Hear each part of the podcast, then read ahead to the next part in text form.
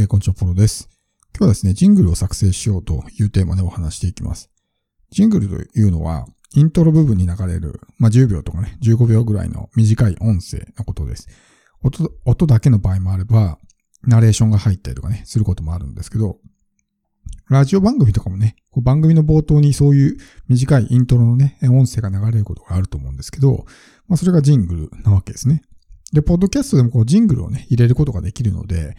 まあ、非常におすすめです。で僕もですね、今これ、セカンドチャンネルの方はジングル作ってないんですけど、メインチャンネルの方はね、えー、結構前からもうジングル、多分2年ぐらいね、流してるんですけど、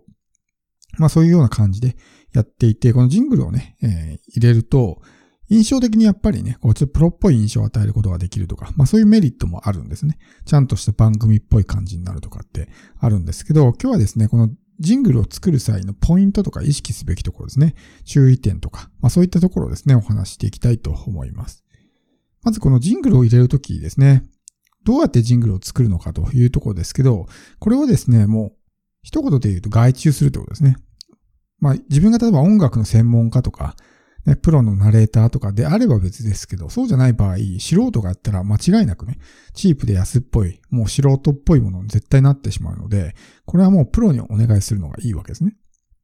で、僕自身も、そのメインチャンネルの方のイントロは、まあ、外注してね、作ってもらったわけですけど、ここならとかね、そういうところに、まあそういう人たちがいっぱいいるので、作ってもらえませんかってことで依頼したわけですけど、二パターンあって、音だけの場合とナレーション付きの場合、僕の場合はナレーション付きなんですね。その番組の簡単な、こう一言二言紹介みたいな感じで流れていくみたいなイントロなんですけど、まあこれは好みの問題なんで、別に音だけの場合も全然 OK だと思いますし、まあナレーション付きでもどっちでもいいと思うんですけど、もしナレーションを付けたいのであればですね、僕からの、まあおすすめというか、まあ、アドバイスとしてはですね、声のプロにお願いするっていうのが一個あるんですよね。声のプロにお願いする。最初僕はですね、ここならでそのイントロを募った時にですね、イントロ作れる人、ジングルですね、ジングル作れる人募集しますみたいな感じで募集したら、まあそのサウンドクリエイター的な人たちがこうどんどん応募してきたんですよね。で、まあ音声付きにしたかった、ナレーション付きにしたかったんで、声も入れてくださいって形でやったんですけど、まあ、サウンドクリエイターはね、音を作るプロではあるんですけど、ナレーションはもう素人なんですね。だからやっぱ声入れてもらうとすごくなんか、なんか安っぽい感じになるとかね。音はいいんだけど、ナレーションがあんまり上手じゃないから、安っぽい感じになってしまうみたいな。っていうのに気づいて、そこから音のプロじゃなくて声のプロね、ナレーターとか声優とかね、そういう人たちがいっぱいいるんで、そういう人たちに募集をかけたんですね。そういう声吹き込んでくれる方って言って。で、文章はこっちで考えて、で、まあそれ、あの、収録してもらって。で、音声は BGM でね、フリー音源とか入れられる人を見つけてきて。で、その、まあ、フリー音源込みで音声を入れてくれる人っていう募集をしたら、そういう方がいたんで。その方にお願いして作ってもらったみたいな感じですよね。なので、ナレーションを入れるんであれば、やっぱ声のプロにお願いした方が絶対的にうまいので、やっぱ印象が全然違いますからね。もし音だけだったらサウンドクリエイターとかね、音のプロでいいと思うんですけど、声入れるんだったら声のプロにお願いした方がいいかなと思います。で、僕がその、えー、プロにね、お願いするときにやっていた基準としては、あんまり売れてない人ですね。人気のない人、当時ですね。人気のなかった人を選ぶと。っていうのは、そういう人の方が丁寧にね、やってくれるし、リプライが早いと思ったからですね。もう何百人も売れてるような人っていうのは、所詮自分がお願いしてもですね、大勢の中の一人みたいな感じで、まあ雑に扱われる可能性があるかなと思ったんで、ちゃんとね、やってくれる人にお願いしたかったんで、あえてあんまり売れてない人、人気のない人にお願いするっていうね、ことをやっていました。で、このイントロっていうのはね、あの、ジングルを流すっていうのもありなんですけど、一つ、また別の使い方として、あの、CM を流すっていうのがあるんですね。これはその、プラットフォーム側が提供している CM とか、いわゆるその広告ですね。ではなくて、自分のビジネスの紹介とかね、を流すっていうのもありなんですよ。だから自分の会社の紹介とかね、一言二言、キャッチフレーズと一緒にその会社名を言うとか、あるいは、結構その海外のポッドキャスターやってるんですけど、イントロじゃなくてアウトロの方にやってるんですけど、今例えば、こうこうこうこういうことやってて、例えばフリーダウンロードのね、そういう、あの、プレゼントがあるからこっからダウンロードしてみたいな。URL を言って、こっからね、フリーダウンロードできますとか、あるいは、その、自分のセミナーですね。セミナーなんかの、ウェビナーですけど、実は、ウェビナーの紹介なんかを短く吹き込んで流してる人もいますね。だからこのポッドキャストっていうのは、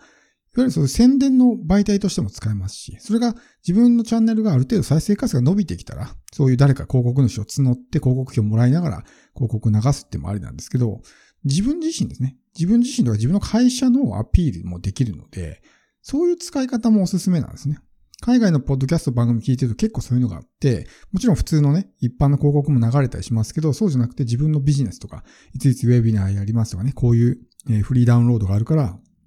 この URL からダウンロードしてみたい。URL をこう伝えるみたいなね。そういうような、えことをやっている人もいます。なので、必ずしもそういうね、ジングルを入れればいいかっていうと、それだけじゃなくて、せっかくだからそういう何かね、アピールする場として使うっていうのも一個ありかなと思います。で、このジングルですけど、